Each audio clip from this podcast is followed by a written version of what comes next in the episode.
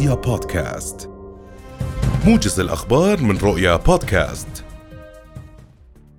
قال المدير التنفيذي لمركز طقس العرب محمد الشاكر إن الاردن يتأثر اليوم بمنخفض جوي حيث تدخل جبهة هوائية باردة أجواء المملكة تؤدي إلى انتظام الهطول المطري في حين تزداد غزارة الأمطار في ساعات النهار.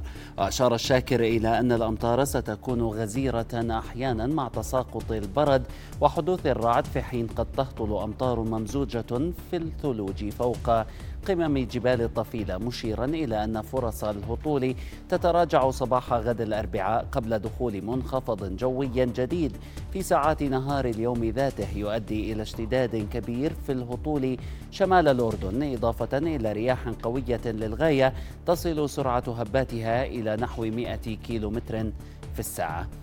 هذا وقررت وزارة الإدارة المحلية رفع حالة الطوارئ إلى المتوسطة في كافة مناطق المملكة بسبب الأحوال الجوية السائدة.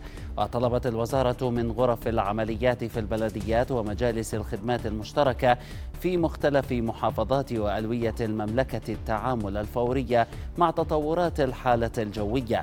بدورها أعلنت إدارة السير المركزية أن كوادرها قطعت حركة سير المركبات احترازيا من منطقة رنيبة باتجاه الجنوب ومن منطقة الحسا باتجاه العاصمة عمان.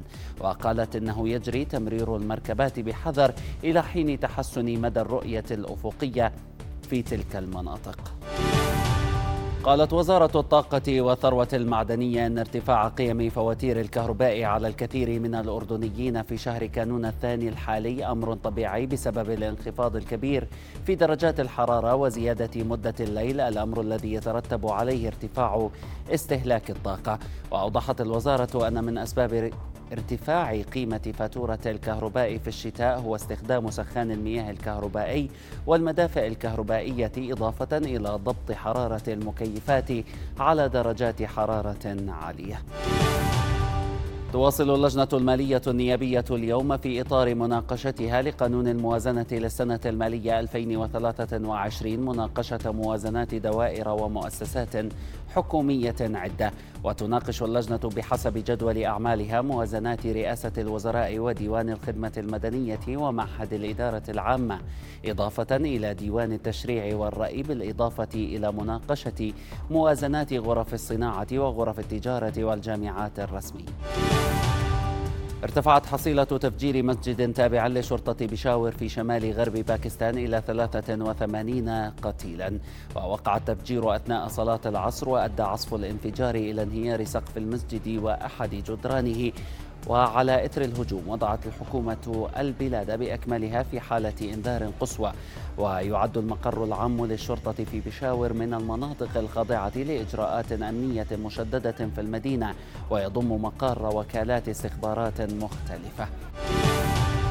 أبقت منظمة الصحة العالمية على وباء كوفيد 19 بوصفه حالة طوارئ قصوى للصحة العامة. وقالت المنظمة إن كوفيد 19 ما زال يشكل حالة طوارئ صحية تثير قلقا دوليا مضيفة أن لجنة الطوارئ المعنية باللوائح الصحية الدولية عبرت عن قلقها بشأن استمرار المخاطر التي يثيرها فيروس كورونا. ويأتي هذا القرار من المنظمة الدولية بعد ثلاث سنوات على إعلان المرض الناجم عن تفشي فيروس كورونا حالة صحية طارئة ذات أبعاد عالمية.